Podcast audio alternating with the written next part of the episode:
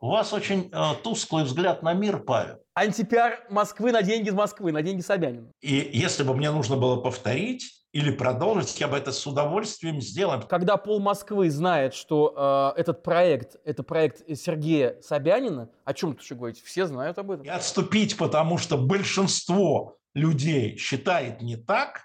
Вы меня извините, вы что сейчас сказали? А вы спросили, кстати, у них разрешение на публикацию? Они оба объявили меня врагом, один из них Пригожин, другой Волков. Я не буду менять свое мнение в угоду большинства. Мне не избираться.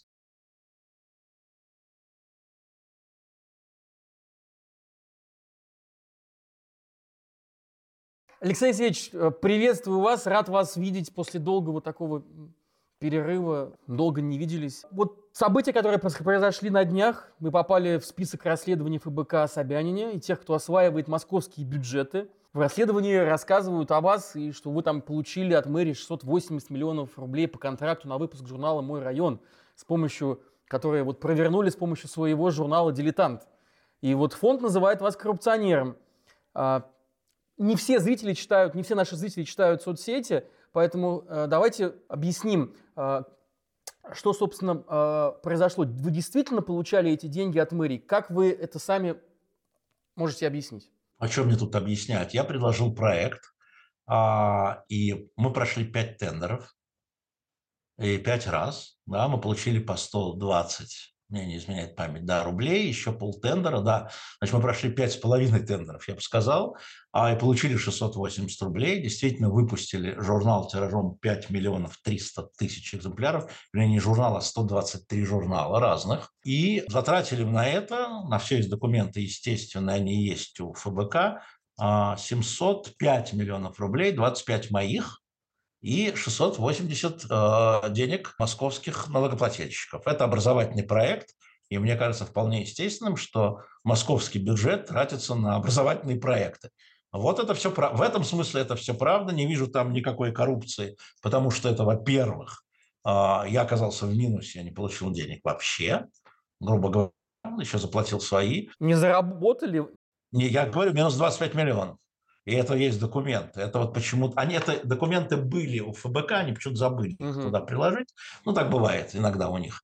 А вот. А вторая история. А люди... Это деньги не мэра, не из кармана мэра, это деньги из бюджета, то есть московских налогоплательщиков, которые вернулись, вот эти 5 миллионов 300 тысяч экземпляров в московские семьи, Потому что каждая московская семья, а смысл был какой? Что история района, он попадает в ящик бесплатно, глянцевый журнал, каждую московскую семью, и каждый школьник, который учится в этом районе, тоже получает журнал. Да? То есть они вернулись, и эм, очень удачный проект, я считаю, но для всех, кроме меня, который на этом потерял деньги. Ну и кроме ага. ФБК, который, слава богу, сделал рекламу, поэтому после этого так называемого расследования уже четыре города обратилось ко мне, нельзя ли вот и такой же проект у нас развернуть. За меньшие деньги, конечно. С тендером или без тендера? Если это бюджетные деньги. Насколько я понимаю, это всегда тендер. Но пусть попробуют перебить. А вот э, просто для, для, для зрителей, которые хотят въедливо разобраться, а, а где они могут найти информацию вот про эти пять тендеров, про которые вы говорите, которые вы прошли? Я думаю, что это на сайте э, соответствующем департамента мэрии, потому что они обязаны это публиковать.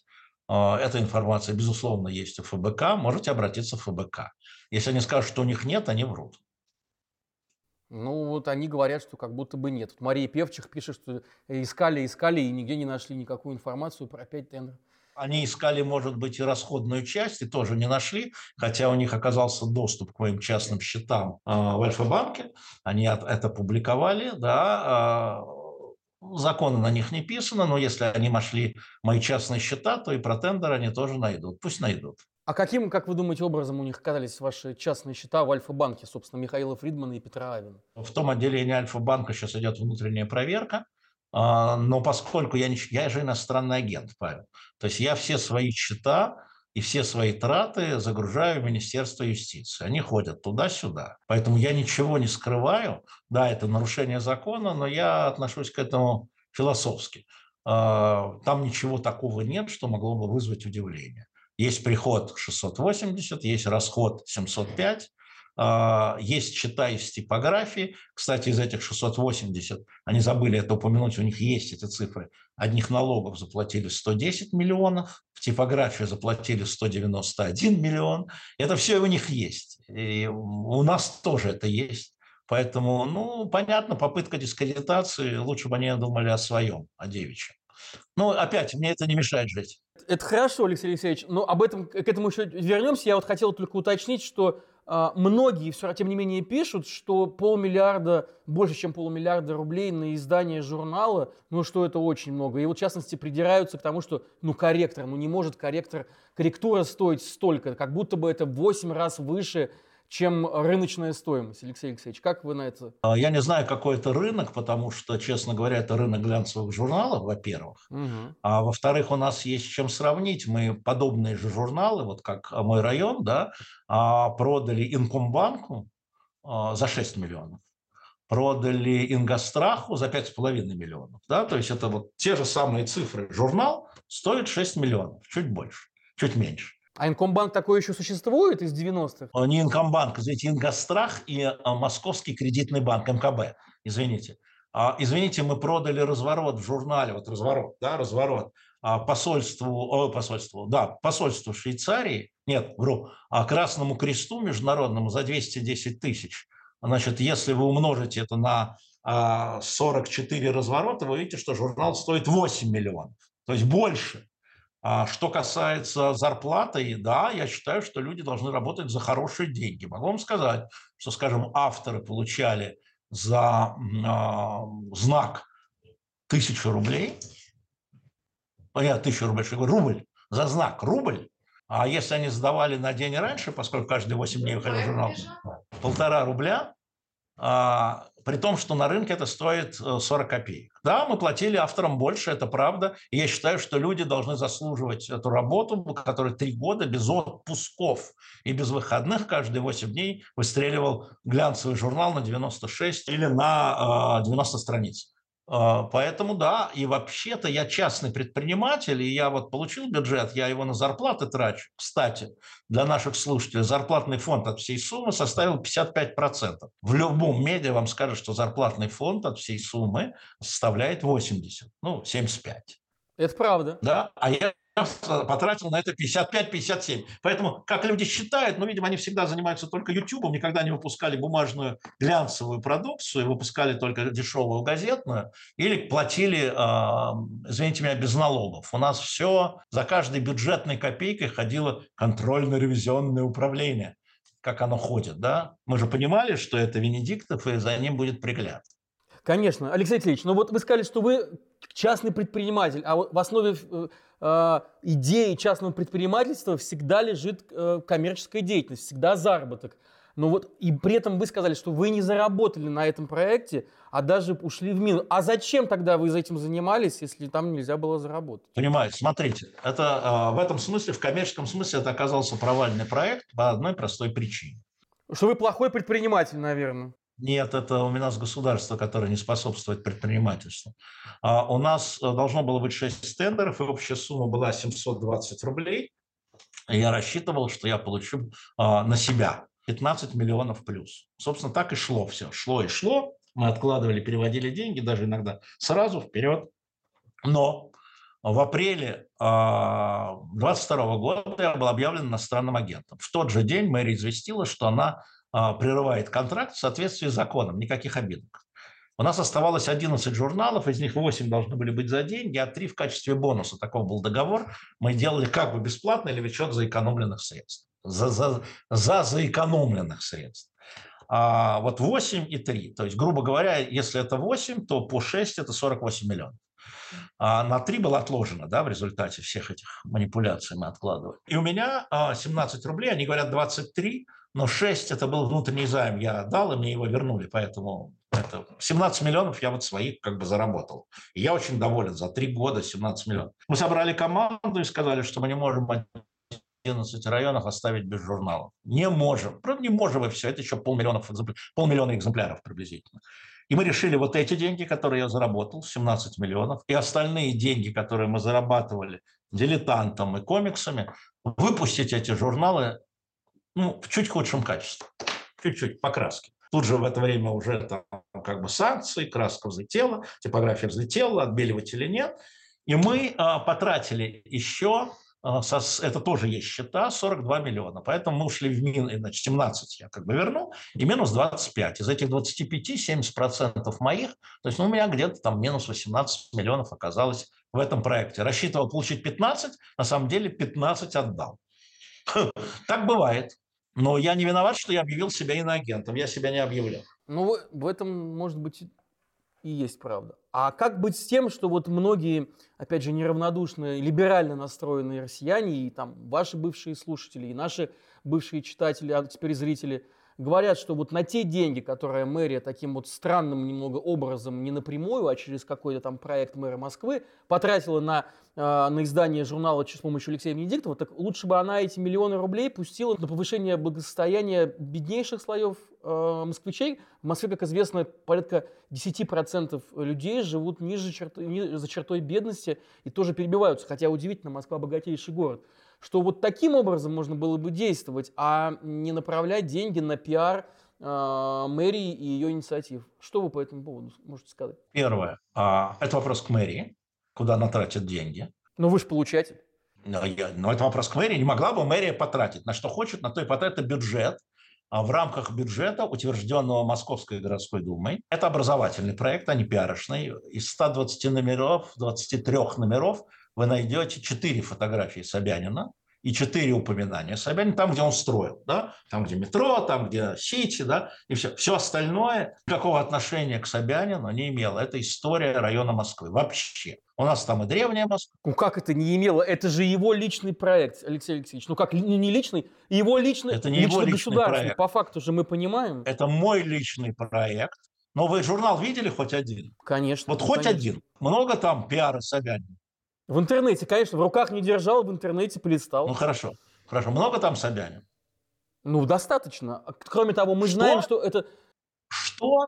Что вы сейчас солгали? Вам достаточно 4 упоминаний из 123 журналов? Может, мы на этом закончим, Павел? Когда пол Москвы знает, что э, этот проект, это проект Сергея Собянина, о чем тут еще говорить? Все знают об этом. Это проект не Сергея Собянина, это проект московского бюджета, это деньги москвичей, это налоги москвичей. Налоги на образование идут, это правильно. А на что они должны идти? На бордюры? Вот эти миллионы должны идти на бордюры, это налоги москвичей, это не деньги Собянина. Вот если бы я взял деньги у Собянина, или там у Ротенберга, или там, я не знаю, у Путина, это можно было сказать, это бюджет москвичей, это не его деньги. Это деньги москвичей, они к ним вернулись в виде образовательного проекта. И на этом точка. Больше нечего сказать, понимаете? Вот они решили, что часть образовательного проекта пойдет вот таким образом. И если бы мне нужно было повторить или продолжить, я бы это с удовольствием сделал, потому что вы не представляете уровень благодарности, просто не представляете себе уровень благодарности. Люди узнали, почему они живут на такой-то улице, такого-то имени. Им в голову не приходило, что это был такой человек. И Хрущевский переулок – это не в честь Никиты Сергеевича Хрущева. Понимаете? Как говорят, да? Это вот эта история. Поэтому это образовательный проект. И вот сейчас, если удастся, мы будем делать в других городах. Люди захотели это иметь у себя. Каждая семья. Ага. Я буду это продолжать. Ну, а инсинуации почему? Ну да, я надеюсь, что, может быть, следующие, следующие э, проекты все-таки не вынут из моего семейного бюджета хорошие деньги. Тем более, что сейчас я пенсионер и ничего не зарабатываю, кроме пенсии. Мария Певчих, собственно говоря, обвиняет э, в чем строится ее обвинение? В том числе э, в этической плоскости, что, мол, неэтично журналисту сотрудничать с теми, о ком журналисты делают расследование. И сам Сергей Семенов – это государственный чиновник, который, в общем-то, э, должен очень скрупулезно, все его дела должны скрупулезно расследоваться, рассматриваться, тем более в такой стране, как Россия. Ну и что, оно расследуется. А вы, как журналист, получается, сотрудничали с его структурами. Насколько вы эту, насколько вы эту претензию принимаете? Я сотрудничал с московским бюджетом еще раз. Да, да, это бюджет. деньги налогоплательщиков. Да? Это мои деньги.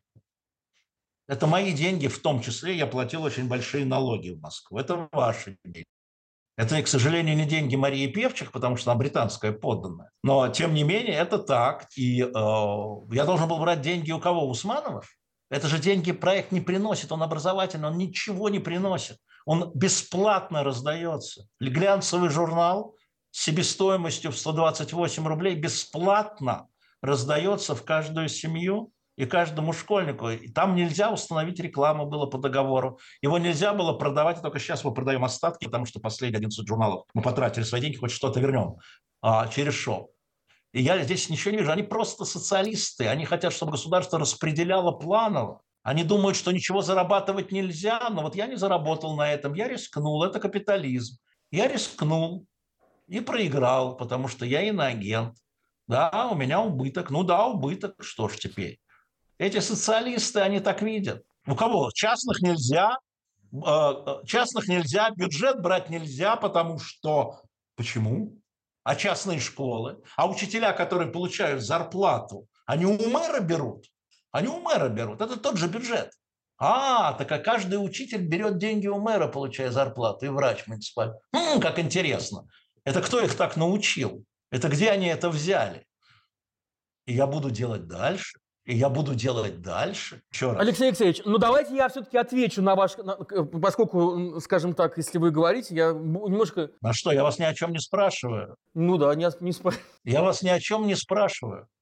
На что вы мне ответите? Вы говорите про социалистов. Нет, я просто хочу сказать, что парировать... А, вы же журналист, вы журналист, вы человек, который, по сути, я извиняюсь, должны драть эту власть. А получается, что власть, даже если с учетом того, как вы говорите, что вы берете деньги налогоплательщиков, вы же берете все-таки, а, принимаете деньги а, от людей, облеченных властью, не напрямую у людей, а через власть. Так которая, я вам говорю, зарплата которая учителей, в России имеет очень, я очень вам говорю, зарплата, репутацию. Вы же не слышите, Павел.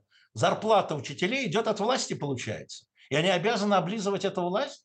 Они или не брать эти деньги, работать бесплатно, они работают А разве они школах. этого не делают, Сергей? А разве они этого не делают, Алексей Алексеевич, на выборах, как у нас происходит фальсификация? Нет, конечно. Вы сейчас оскорбляете. Вы сейчас просто оскорбляете всех учителей. Может, вам не повезло, и у вас были плохие учителя. Так бывает. Ну, может, я со зрением сказать, не повезло, учитель. но я видел множество, множество видео с э, камер наблюдения на участках. Да-да, я знаю, но журналисты не разговаривают с таксистами, в том смысле, я видел сам, как 10 тысяч учителей, это благороднейшая профессия.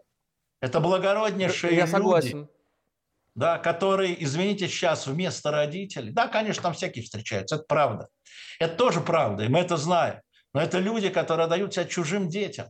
Да? И, э, тем не менее, они получают зарплату от государства. То есть любой государственный служащий, с вашей точки зрения, должен облизывать власть. То есть любой человек продажен, и все дело в бабло, кто ему платит зарплату. У вас очень э, тусклый взгляд на мир, Павел. Конечно, не так. То есть правильно ли я понимаю, правильно ли я понимаю? Нет, ну вы частично правы, потому что, скажем, э, известный ведущий популярной политики Майкл Наки, когда работал на «Эхо Москвы», писал в этот журнал статьи в 50, в 60 журналов и получал рубль за знак, вот повышенное, да, да. Он говорил одно, а потом он перешел к другому рубля, работодателю, где у него Мария Певчих, и говорит другое. Но это вариант не для меня. Вот как Саша Плющев всегда критиковал меня за ДЭК, работал он на «Эхо Москвы», не работал он на «Эхо Москвы» сейчас, но всегда брал главного редактора и возил мордой об стол прямо в редакции «Эхо Москвы». Вот это правильно, потому что он считал это правильно. Поэтому вопрос не в том, кто платит и облизывает власть. Это зависит от человека. Можно ничего не платить и получать облизывание. Поэтому этот взгляд плоский на мир, я его не разделяю. И более того, я вам скажу, а что как-то изменилась редакционная политика «Эхо Москвы», когда появился этот контракт? Перестал ходить Навальный? Перестали приходить из ФБК, перестали приходить новости, перестали приходить новости с Украины, перестали приходить интервью с э, Украиной. Нет, не изменился. Ну тогда что? Тогда какая, это, какое это имеет для вас значение, если редакционная политика «Эхо Москвы» и моя позиция осталась такой же? У нас что, перестали критиковать Собянина за бордюры? У нас что, перестали критиковать Собянина за ковид? Нет, конечно. Это такой взгляд, знаете ли, вот если Певчих привыкла к тому, что она покупает лояльность, и я понимаю, что такая возможность есть, но есть люди, которые не продают лояльность просто, потому что ее не было и нет. Алексей Алексеевич, а, вы э, интересно сказали про Плющева. Я во многом с Плющевым солидарен и уважаю его как, как, как коллегу. А, и вас да, уважаю, и, особенно как учителя. А, нисколько не хотел оскорбить. Но хочу сказать... Вот, Но вы меня не оскорбили, я просто объясняю. Вы сказали, что я оскорбил всех учителей. Я... Павел, если бы я вас не уважал, я бы к вам в эфир не пришел. Спасибо большое. Я хочу вас перевербовать, но платить я вам не буду. Я не певчик. А, интересно. Ну, вот все-таки то, за что Плющев возит вас мордой по столу, это электронное голосование. Да, и не только Плющев, мой друг Пархоменко, мой друг Шендерович, да, они водят меня по столу. Шендерович, да, многие другие, Мы очень даже Дмитрий любим, Муратов, когда нас там... возят мордой по столу. А признаете ли вы, что это была а, ваша большая политическая а, и менеджерская а, ошибка? Вы меня за Волкова, видимо, приняли? Не похож. Хотя борода тоже есть по поводу большой политической ошибки. Вы мне сейчас напомнили, Рамзан Ахматович, я вас не узнал. Покайся, извинись, и будет тебе скидка. Нет, не признаю. А, значит, э, ДЭК – это было правильное решение. Голосование в ДЭГе было точным. Фальсификации никакие, кроме воплей криков. Это же обвинение, грубо говоря, в уголовном преступлении, чтобы это не просто запись в Твиттере. Люди обвиняют в уголовном преступлении. Да? Не доказано. А, поэтому, извините, ради бога, не признаю. Другая проблема заключается в том, что сейчас в условиях СВО да, мы видим кривое зеркало, как ломают ДЭК, мы видим, как ломают платформу. Да, и это а, очень серьезная тема. Я готов обсуждать и рассуждать, не было ли это преждевременно. Но голосование 2021 года было точным, и никаких фальсификаций доказано не было, были голословные утверждения, какие-то экспертные графики – но мы с вами прекрасно помним, что именно по экспертным графикам сидит Навальный, по мнению экспертов. Да? Он же осужден на основании мнения экспертов. На основании мнения экспертов а, сидел Ходорковский. Кстати, что цена была завышена, вот прям как я. Да? Эксперты – это такая история. А, вот. Я с ними не согласен. Я готов спорить о своевременности, готова ли Россия или нет. Но если говорить о, о голосовании, Голосование ну, и в 2019 году, и в 2021 было нормально. Алексей Алексеевич, но вот те замечательные люди, которые побеждали по, по результатам да. э, классического э, офлайнового да. голосования, там тот же самый Лобанов, да. а вдруг, вдруг после подключения электронного голосования... Никаких вдруг.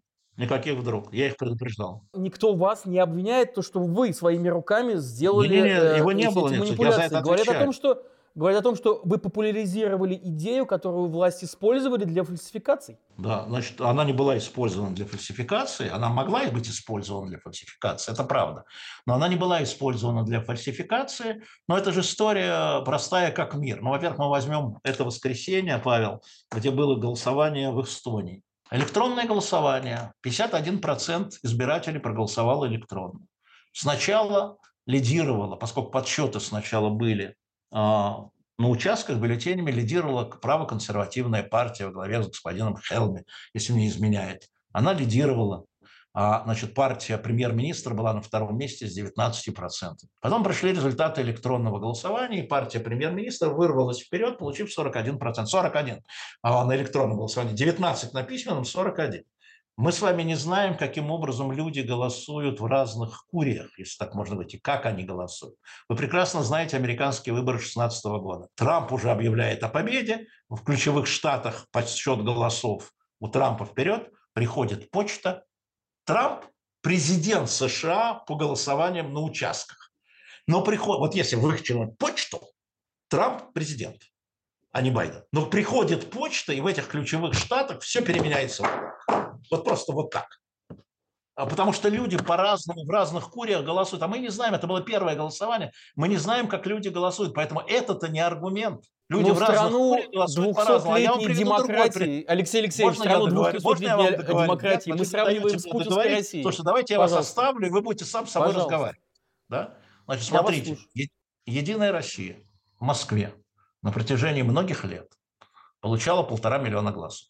Миллион пятьсот, только при Путине 3-2 это был Путин. А вообще и Собянин, и Единая Россия на выборах мэра, на парламентских выборах получала полтора миллиона голосов. Коммунисты получали полмиллиона голосов в течение многих выборов. Приходит электронное голосование. Сколько получила Единая Россия? Письменное плюс электронное. Знаете сколько? Миллион четыреста. Столько же. Не голосом больше. Не голосом больше. Миллион четыреста. Открытые данные. Посмотрите, сравните. А сколько получили коммунисты, поддержанные умным голосованием? Они получили 500 тысяч свои письменно и 300 тысяч электронно. 300 тысяч электронных. Их электронная часть умного голосования составила, ну, разделите 300 на 800, да, составила почти четверть голосов, и это коммунисты. Это все, это цифры открытые. И вот вам и все. Единая Россия не получила ни одного голоса дополнительно относительно всех выборов по электронке, а коммунисты получили да, относительно электронки еще 60%. Именно электронных голосов. 500 тысяч бумажных, 300 тысяч электронных. Вот вам история электронного голосования. Эти цифры все молчат, все сторонники этого, да, они что-то там кричат, а вот результат открытый. И это факт. Объясняете? Алексей Алексеевич, когда наш с вами общий друг Сергей Пархоменко говорит, что вы допустили, проталкивая, популяризируя электронное голосование, что вы допустили страшную ошибку, по сути, преступление. Но преступление пусть идет в Следственный комитет. И что вы упрямо продолжаете ее да, не я считаю, это правильно, да. Я, я, вам, я вам не кадыровские ребята, которые извиняются налево и направо. Я вам Какие? не Волков, который скрывает свои действия. Я свою позицию, в которую я верю, защищаю публично всегда. И еще ничего не доказало, что я не прав. Ничего. Вот нет никаких доказательств вообще. Давайте вот, вот э, за... юридическую плоскость, может быть, я попробую ее немножко отделить от, от, от сущностной. Да? Вы, вы все равно, я уверен, поймете, что я хочу сказать. Вот мы отделяем юридическую плоскость. когда столько много людей, которых вы уважаете, которые вас любят и ценят, а, открыто говорят, и приватно, наверное, тоже, что это была ошибка. А в чем проблема а, согласиться с тем, что да, действительно, это ошибка? Почему отступить от своего является такой большой, еще такой большой проблемой для человека? Понятно. Так вот, такого отступить от своего, такого я понимаю, отступить от своего, от своего мнения, уступить большинству. Знаете, большинство людей, видимо, в Российской Федерации поддерживает э, эту специальную военную операцию. Почему не отступить тем, кто против нее, и сказать, ребята, ну вот большинство людей да, выступает. Почему вы не отступаете от своего мнения, не поддерживаете, не говорите, что это вот правильно все. Значит, у вас есть, у вас есть ваша точка зрения, которая сложилась из разных параметров, да, и вы считаете, что вы правы из разных параметров. И отступить, потому что большинство людей считает не так, вы меня извините, вы что сейчас сказали? Давай присоединяться постоянно к большинству, даже если вы считаете, что большинство не право, ну так поддерживайте войну. Что вы там где-то сидите, приезжайте, идите в военкомат и вперед, поддерживайте. Ну. Потому что большинство, вы не согласны, но большинство-то согласно. Вперед! Как так можно вообще рассуждать? Алексей Алексеевич, здесь же мы говорим, я же вас спрашиваю про мнение, а не про ценности. Я прекрасно понимаю ваши ценности. Почему? Мнение про войну, мнение, мнение про войну, война правильная, ну... это мнение. А большинство, предположим, считает в нашей стране, уж не меньшинство точно, что это правильно. Ну давайте присоединяться к нему. Это Нет? мнение ни на чем не основано, об этом говорят это, не, это вы так считаете. Об этом это вы так Левада, считаете. Об, об это этом вы так Колесников. считаете. Они считают по-другому. Так я тоже считаю, что ваше мнение по поводу ДЭКа ни на чем не основано. И я так считаю. Я не буду менять свое мнение в угоду большинства. Мне не избираться. Политик может, так прищурясь, подумать, большинство считает так, больше надо есть яблок. Буду я за, за то, чтобы с яблочными деревья. Это он может, хотя сам на яблоки аллергия. Это он может. Я не политик. Я не бегу за любовью народной за любовью и признанием, совсем не бегу. Я профессионал, я работаю так, как я считаю правильным. Какая мне будет цена, если я буду в угоду большинству менять свою точку зрения? Какая будет цена этому? Мне. Копейка в базарный день, ни базарного дня, ни копейки. Нет, у меня есть своя точка зрения, а я ее защищаю, я ее защищаю не просто вот так, я защищаю в дискуссиях и защищал в дискуссиях до тех пор, пока мне не стали предъявлять уголовное обвинение. Когда по ним предъявляют уголовное применение, тогда все, я перестаю это говорить. О чем вы говорите? Тогда о чем нам разговаривать? Вы считаете уголовник? Все, привет, считайте. Да, я должен присоединиться к вашей точке зрения, что я уголовник. Спасибо. Нет. Признайся. Нет. Нет. И, соответственно, когда Плющев говорит э, Пархоменко, Шендерович, что вас использовали в случае с э, Дегом, э, что вы чувствуете? Что вы по этому поводу испытываете? Я чувствую досаду, что они не понимают, а я не могу им объяснить. Я не могу объяснить очень близким мне людям, что это правильно. Я не могу объяснить очень людям, чье мнение для меня важно, что это было правильно. Константин Сонин, Женя Альбаз, я уж не говорю, там Саша Плющев, да, я чувствую разочарование, что к себе, не к ним. Это значит, я до сих пор до них не достучался. Но я-то от этого как-то, я продолжаю считать, они меня не убедили. Для них это само собой разумеется. Мне, мне кажется, они понимают. Мне кажется, они понимают. И я, не знаю, я не, поним... я не их понимаю в том числе. Они говорят, что вы это сделали для спасения э, самого главного дела в вашей жизни, для спасения... Ну, полная херня. Слушайте, для спасения радиостанции спасти, эхо, они просто, эхо Москвы. Это, ну, это чистой воды фантазии. Вот послушайте меня, вот это я знаю. Это чистой э, э, фантазии. Никаких угроз в 2019 году для радиостанции, в 2019 году для закрытия радиостанции, в 2015 да, в 2014 да, в 15, а в 2019 нет, не было. Вот не было. И в 20-м а что, 19 год, он, он, он, он в вакууме существует, 19 год разве? До этого было и то, что после этого, это все один и тот же, извините, кошмар. Разве нет? Это вам так кажется. А у «Эхо Москвы» были э, более серьезные угрозы в момент Крыма, в момент Донбасса, в момент Лесина, от Пригожина? Пригожин это была не эхо, это был я. Это, это разные вещи. Вы разделяете? Вы же правда считаете, что вы правда считаете, что электронным голосованием можно закрыться от Пригожина, ему на это вы, вы что вы, вы вот что сейчас сказали? Вот э, что за фантазия? Нет, это неправильно. Я знаю мнение Пархоменко, он так считает, он ошибается, потому что он как бы как говорили, вы не знаете внутренних происшествий. Вы не знаете внутренних происшествий а ничего не грозило. И в 2018 году ничего не грозило. Ничего не грозило. Просто. Ну, то есть грозило как всем остальным, да, история. Но вот так, чтобы резкий кризис ни в 2018, ни в 2019 году существованию эхо и моего э, главного редакторства мы не видим никаких кризисов. Ничего не было. Поэтому ничего, ничего было прикрывать.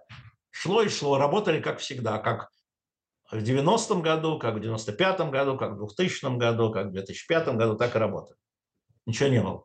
Есть мнение, есть мнение, что электронное голосование, что другие, э, как говорят, компромиссы, вы можете не согласиться с этой характеристикой, они позволили вам э, заходить в определенные кабинеты, называть определенных людей своими, своими друзьями, как того же самого Пескова, и, которые могли вам помочь в критический момент чем-то. Но, как мы знаем, по 2022 году ничего это, ничем это не помогло. И помните, мы с вами последний раз, когда говорили, вы, я вас спросил, Алексей Алексеевич, вы называли Пескова своим другом, а, да, но он и, даже и не вы, но он даже, да, и продолжали, кстати, и тогда, и сейчас продолжаете, ага, отлично. Абсолютно. И этот, и этот ваш друг нисколько не а, попытался, то есть нисколько не смог спасти радиостанцию, когда произошла Я ничего не могла спасти. Я ничего не могла спасти, потому что во время войны пропаганда должна быть тотальной, это решение а, самого верха, и было очевидно, что э, радиостанцию не сохранить ровно в тот момент, когда, да, оно было принято решение раньше, но когда я вышел 7, 24 числа в 7 часов утра и сказал, что это грандиозная ошибка Путина, которая приведет Россию к политической катастрофе, вообще катастрофе, да, а, и мы уже проиграли эту войну, но мне буквально в тот же день позвонили и сказали, вам конец, да, и, а, значит, 1 числа пришла, 28 числа пришло представление Генпрокуратуры, первого нас Роскомнадзор от всего отключил, а третьего э, нас закрыли.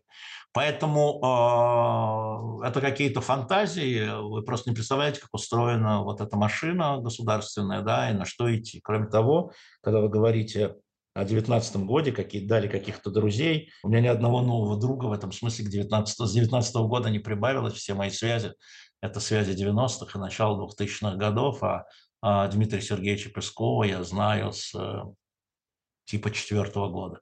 Какой девятнадцатый, о чем вы? А знаю, в смысле, близко, до этого знал как профессионала. Поэтому это все фантазии, это все а попытки сейчас? объяснить, это все попытки объяснить то, что люди не понимают. Так бывает. Ваше мнение заключается в том, что вы понимаете лучше, чем, чем Пархоменко, чем другие э, в эту ситуацию. Но я же о себе вы... понимаю, они же, они же говорят обо мне, а я считаю, что я о себе понимаю лучше, чем Пархоменко чем вы. Это правда. Я думаю, что и Пархоменко о себе понимает лучше, чем я о нем. Как вы это, сейчас как, это удивляет? Нет, это не удивляет. Я, я, я ну, принимаю, вот, конечно. Как ну, вы вот. сейчас чувствуете себя в Москве? Насколько сейчас безопасно, учитывая, что вы делаете живой гвоздь, э, в том числе из Москвы, и его делают люди, которые не в России находятся, и что там довольно, э, в общем-то, вещи называют своими именами. Насколько, как, как, какие риски, как вы их оцениваете? Я чувствую себя плохо, но не потому, что я в Москве, а потому что страна идет к катастрофе.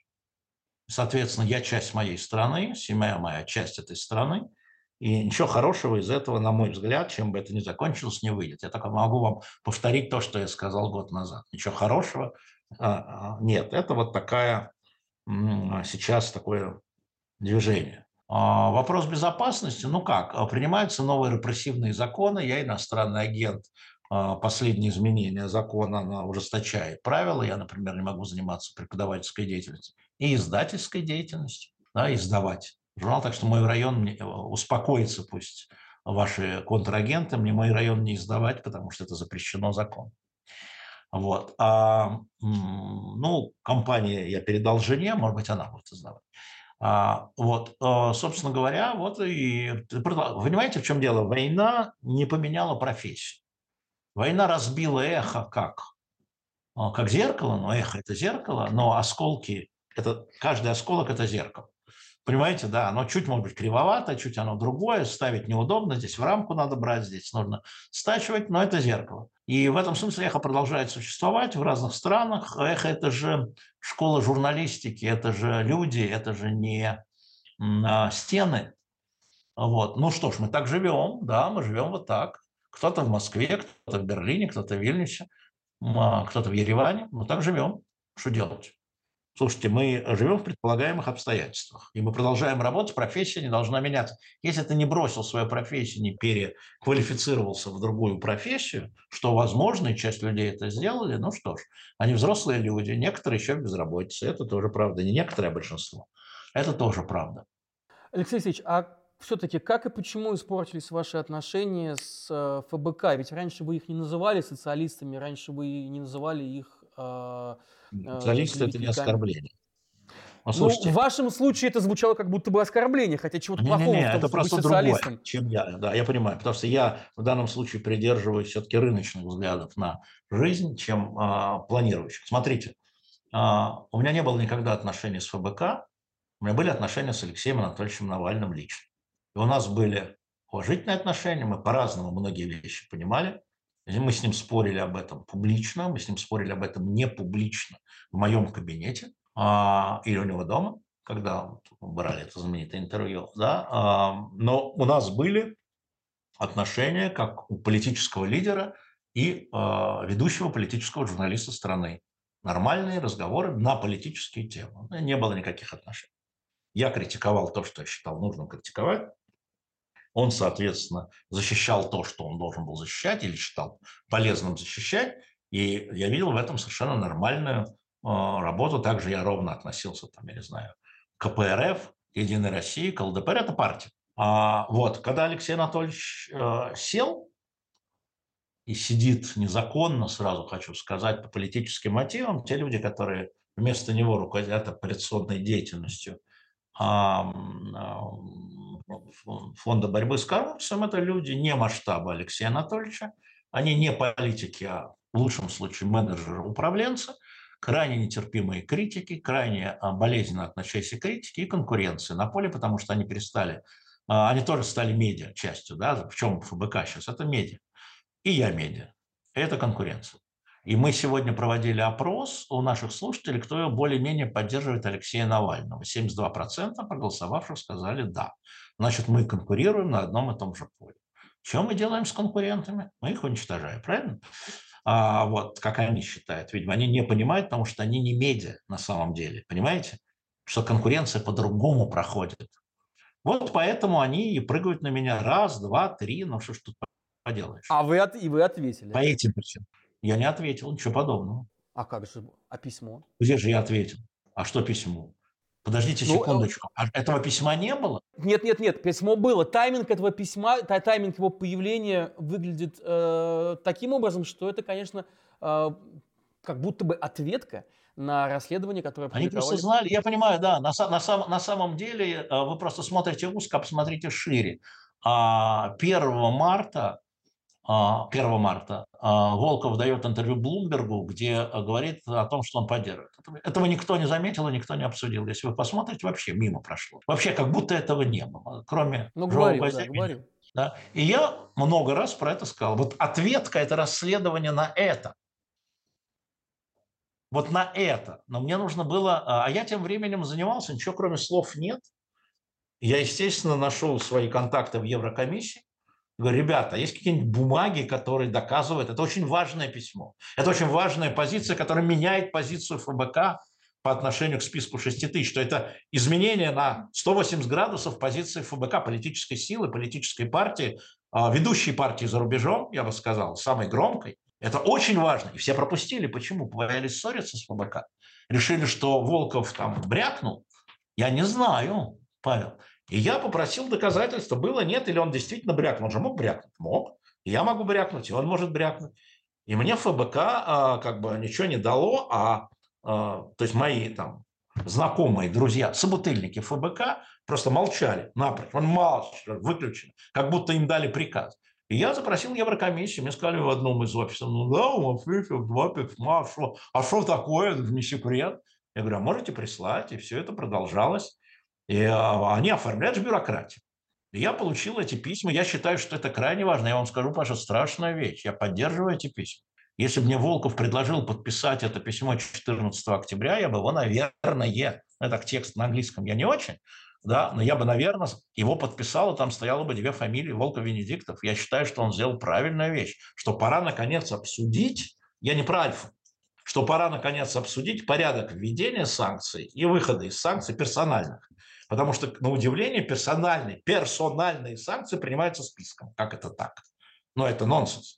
И это очень правильно. И Альфа мог стать э, прецедентом, да? а прецедентом стала не Альфа, а стала Виолетта Пригожина, мама Евгения Пригожина, которую Европейский суд в Люксембурге с нее снял санкции. Это означает, что санкции были вины нечестно, несправедливо, незаконно, раз суд отменил.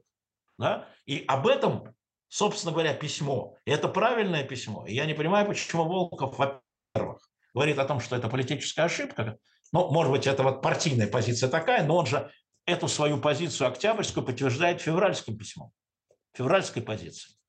Да, то есть он не изменил позицию. И я его в этом поддерживаю, потому что считаю совершенно неверно, что он ушел. Это трусость.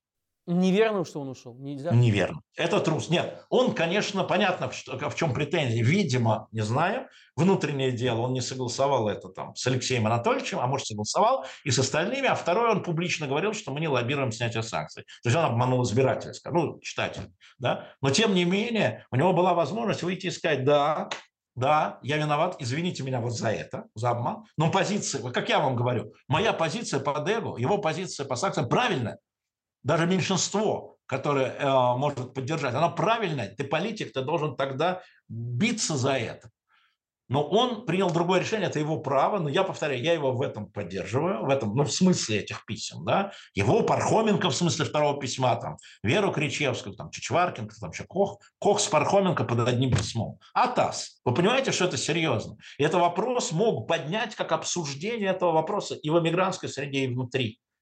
Потому что я этот вопрос, извините, обсуждал в Еврокомиссии давно, а в декабре просто спрашивал президента, это есть у нас на сайте, о том, почему вот так делать, абсолютно по-волковски. И в данном случае моя задача была, публикуя эти письма, я думал, когда я увидел Волковского в Блумберге, я подумал, о, началось, отлично, молодцы, началось, молодцы. Ну дайте мне только документ.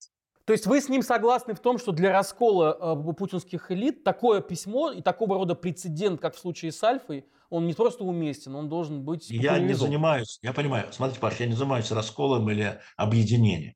Я говорю о том, что ограничение людей должно проходить по прозрачной процедуре и по прозрачным принципам. Что сам по себе санкции, да, они являются в таком виде, введенные без состязательности, без того, чтобы человек мог защититься хотя бы словесно являются ограничением, нарушающим Конвенцию по правам человека, извините меня. Когда человек не может ответить, его вводят в список санкций, внимание, за то, что он 24 февраля был у Путина. Вы что?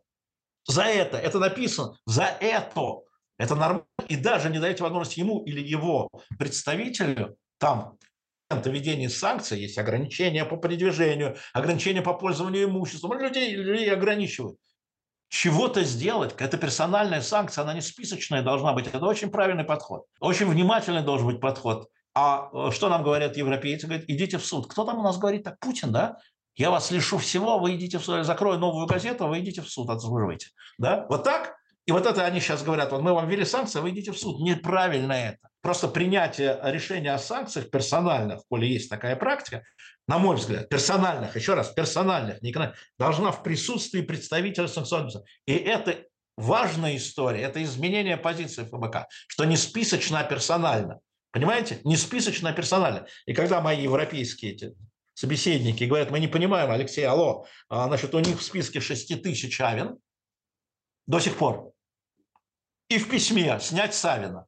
Они сами у себя внесли. Что нам делать-то? Куда мы это письмо? Мы его никуда не понесем. Вот история. И это тоже важно говорить, потому что список был составлен вот на формальном уровне. Понимаете, Павел? Поэтому я поддерживаю Волкова, и там, как я написал, верните, суки, мне Леонид Борисович. Ощущение, что, что вы действительно не публично стоите на одних и тех же позициях, по крайней мере, то, что вы сейчас говорите, и то, что сделал Волков. Я же говорю публично. А в публичной плоскости он отрицает, сначала отрицал, а, вы на него, вы на него соответственно, напали с этим, с этим, с этим письмом. Э, с его письмом. На Я напал с его на, письмом, на... не со своим. И не на него, еще это, раз. Еще раз, в этом письме, которое, ущерб, Павел, да, и ФБК. не вводите в заблуждение, в письме, которое я опубликовал первым, было 10 подписантов. Чего все вцепились в Волкова? Я же даже слово «Волков» не написал. Я просто опубликовал скрин письма. Но ну, я к тому, что не публично кажется, что как будто бы вы стоите на одних и тех же позициях, но публично начинаете устраивать большой-большой-большой скандал, который только отвлекает внимание Знаете, от главного. Ничего не понимаю. В чем скандал? Я опубликовал письмо, подписанное людьми, десятью людьми. А вы спросили, кстати, у них разрешение на публикацию? Вот, например, Вера Кричевская... Это письмо вчера... было отправлено в официальный орган, в Еврокомиссию. Ну, не, Извините, не публичный, не публичный, 18... да? А что такое не публично? Публичные люди пишут по важному пункту в публичный институт. Вы что, я журналист, а не их пропагандист. Я журналист. Это не имеет никакого грифа секретно, ну, сек... ну, никакого ну, грифа я скажу про Кричевскую. Вот Кричевская, да. которую вы упомянули, она вчера сказала Медузе, что она не ожидала, что это письмо будет опубликовано. Она сказала, цитата, «Я писала, подписывала это не публичное письмо». То есть, конечно, она от своих слов не отказывается. Она сказала, что это все правильно было сделано, но ожидание, что это будет опубликовано, Я не обслуживаю не Кричевскую. Я не обслуживаю Кричевскую. Я считаю, что разговор о санкциях имеет общественно важное значение. Он направлен в публичный институт, в адрес публичного института, в 17 офисов где огромное число европейских бюрократов, лоббистов а, и адвокатов знакомятся с этим и, и проверяющих подписи эти, да? Вы что мне говорите, журналист должен публиковать документы только с разрешения автора документа? Это вы мне говорите? Значит, все расследования новой газеты нахрен, вот нахрен сжечь и новую газету правильно запретить. Вы вообще понимаете, что вы говорите сейчас? А, вы написали у себя в Телеграме, что в выигрыше осталось певчих вот так вот да. салаги. Написали, написали вы. Ну, это она оказалась а... бенефициарием. Я думаю, что а, это она мне должна теперь денег, но не 680 Стало бы миллионов. Быть, да. да. Стало бы быть, вы да. подыграли, получается. Смотрите, журналист, человек безответственный, когда он публикует подтвержденную и полную информацию, последствия могут быть совершенно разные. И бенефициарии могут быть абсолютно разные. И журналист не думает, вот если я это опубликую, хм, выиграет вот эта неприятная дама. Ма, пожалуй, я не буду это публиковать, хотя это касается огромного числа людей. Дама больно неприятная, да, ну что, а бред какой-то. Ну, бред какой-то. Вообще про певчик, я, слушайте, еще раз, я про Волкова, когда публиковал, вообще не думал. Да? Для меня казалось, что вопрос санкций и то, что такие разные люди, там что важно, там что важно, господи, как это никто не знает, что в одном письме такие разные люди, как Кох и Пархоменко, Люди, которые ненавидят друг друга, люди, которые имеют прямо противоположные этические, эстетические, политические взгляды, подписывают одно письмо. Значит, это очень, ну, один текст, скажем. Значит, это очень серьезно. И это важно. А то, что они все вцепились в Волкова, ну, я-то про Волкова слова не писал. Но только тогда, когда Волков стал говорить, я ничего не подписывал, тогда второе письмо. Ну, хорошо, первое не подписывал, а это. Ну вот, ну вот, а это уже когда политик публично начинает изворачиваться. Он начинает обвинять то ли меня, то ли Альфу в подлоге. И мне звонят из Еврокомиссии, говорят, мы правильно поняли, что это письмо подложное? Я говорю, шерзами, говорю я. Не-не-не, вы неправильно поняли, но мы сейчас выясняем, человек, вот звоните ему, Да? Они же, комиссия на уши, на уши встала. Это же, слава богу, говорят мне, мы этому письму еще не присвоили номер. То есть он не стал документом Еврокомиссии.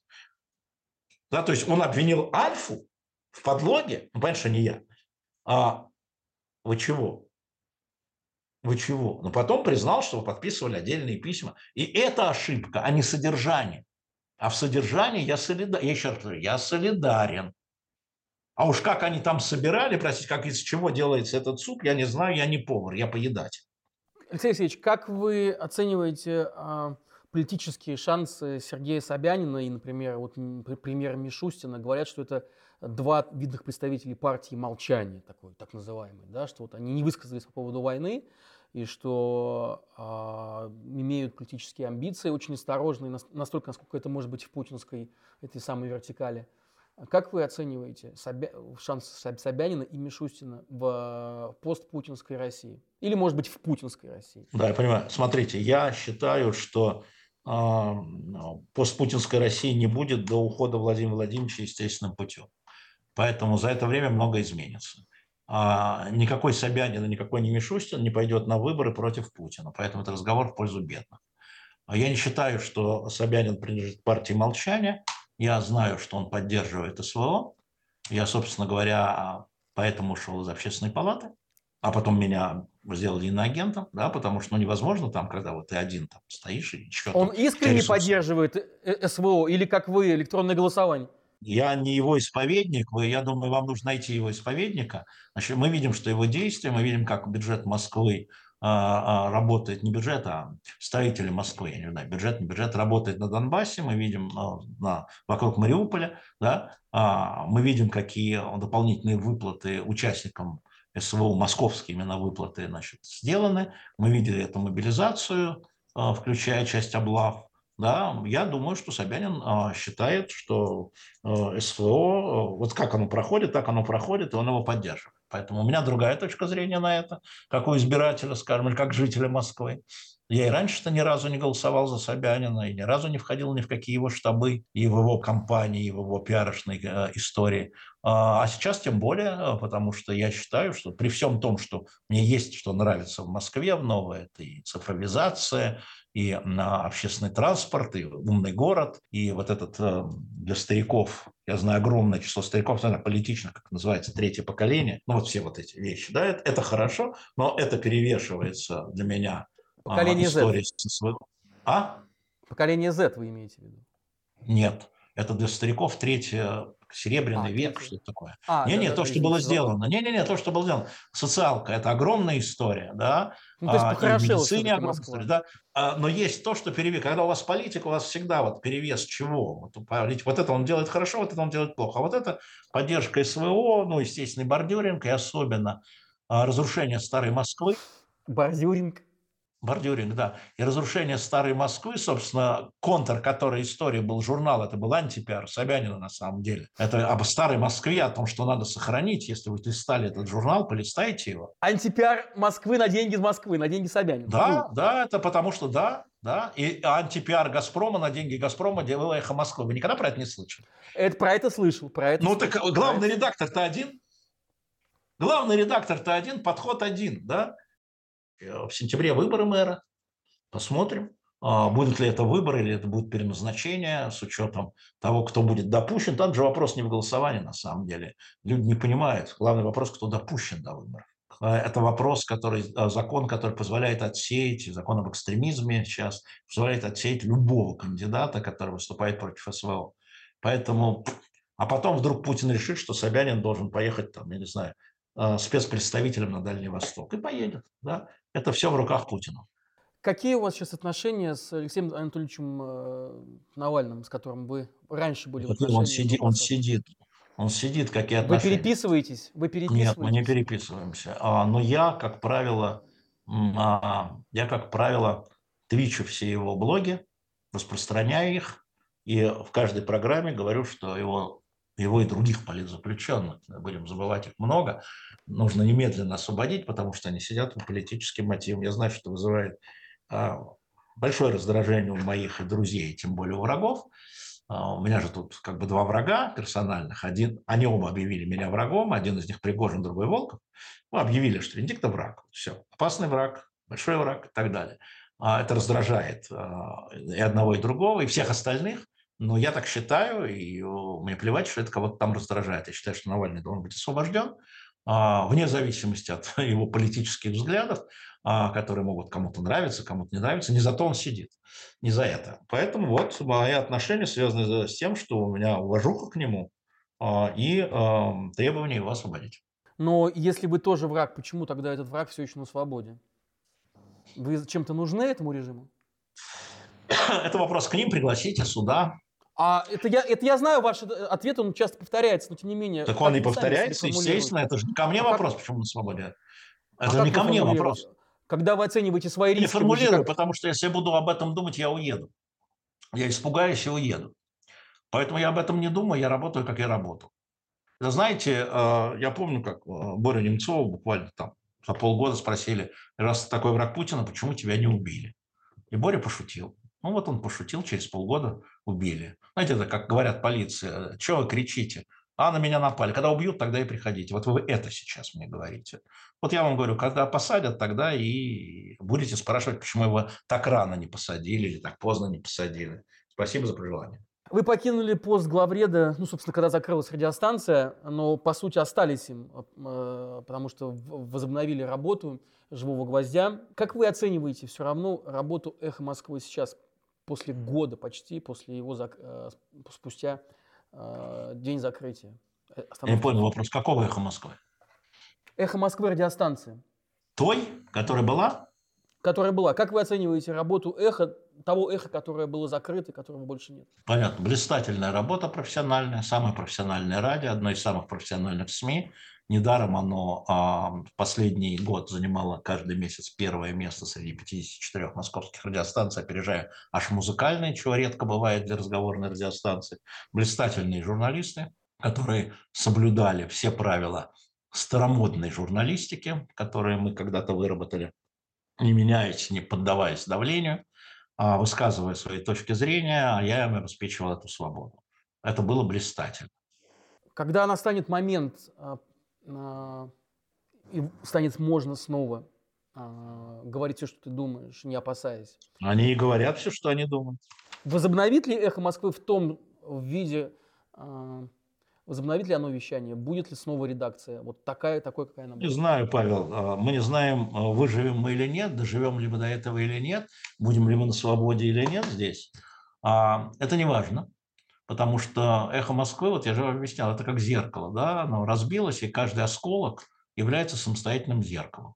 Эхо Москвы не обязательно быть в одной редакции, новый мир позволяет все это делать удаленно, поэтому э, оно существует, оно существует, оно существует в виде живого гвоздя, оно существует в виде Максима Курникова на Бельдееве, в виде Саши Плющева, Зайтани там и сям и так далее. А, оно существует, поэтому как это будет все развиваться, как будет развиваться вообще там окружение, наша жизнь, война, мир, война и мир, а, мы не знаем. Поэтому сейчас в Москве, не знаю, как у вас, а в Москве горизонт планирования, ну, хорошо, если неделя, а то вообще еще и меньше. В течение недели эхо Москвы, тому, какое было, оно вряд ли восстановится. Спасибо большое, э, дорогой Алексей Алексеевич. Надеюсь, что это все-таки случится. Я тоже надеюсь как всегда, за очень откровенный разговор. Новая газета тоже существует и да. тоже сохраняется. Да, верно. Завтра встречаюсь с Муратовым. Большой привет. Он в Москве. Ну, везет вам. Да, молодец. Вот сейчас молодец. Вот правильно. Хорошо. Спасибо. Будем Спасибо. на связи. Ты счастливо. Да.